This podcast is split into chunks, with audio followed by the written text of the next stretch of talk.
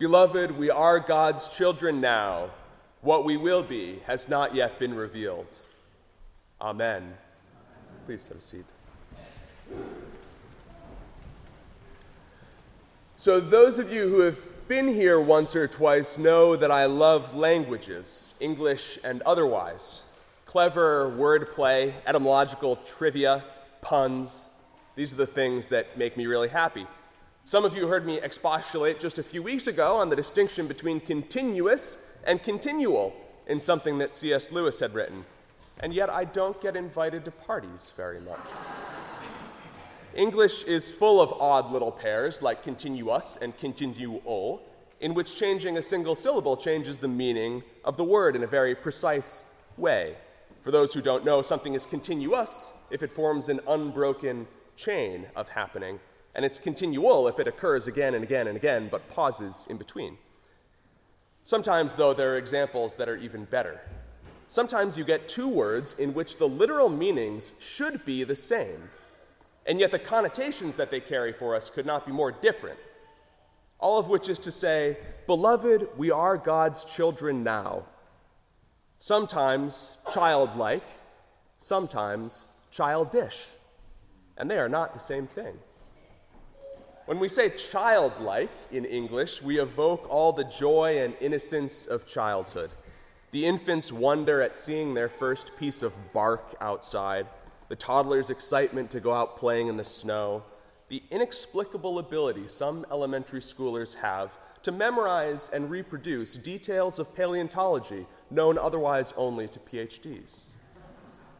The Beatitudes, these words of blessing that Jesus says in the gospel reading this morning, are the manifesto of a childlike faith. What is more blessed than being poor in spirit? holding all the possessions of adulthood lightly, but being rich in wonder and joy? Who are more blessed than the meek who hide shyly behind their parents' legs until you ask them about the fire trucks on their shirts? Who hungers and thirsts for righteousness more than playground rules enforcers who insist that every child has a turn? We know who you are, and we love you for it. We adult Christians are at our best, Jesus says, when our lives are characterized by childlike simplicity and innocence and justice. When we say childish, though, we mean the other side of children's nature the toddler's refusal to allow anyone else at the park to touch that toy, even though they won't ride it themselves as soon as the fun is over. The preschooler's hunger and thirst for more candy from more houses long after bedtime has come and gone on Halloween night.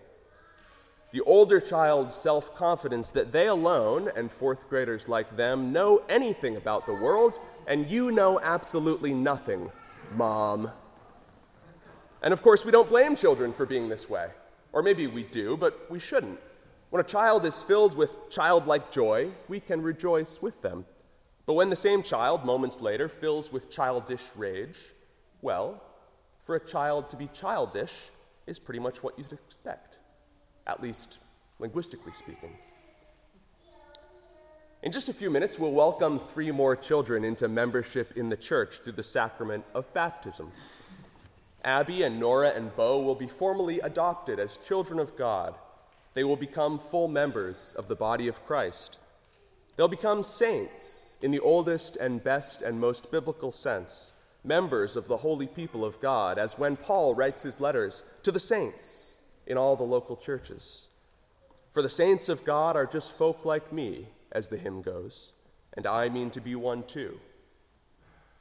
We are all saints, and on All Saints' Day, we remember not just those saints who are departed, but all the saints, all the holy people of God. And yet, sanctity isn't perfection, and we're not perfect people. Billy Joel is right about many things, but he's wrong about this.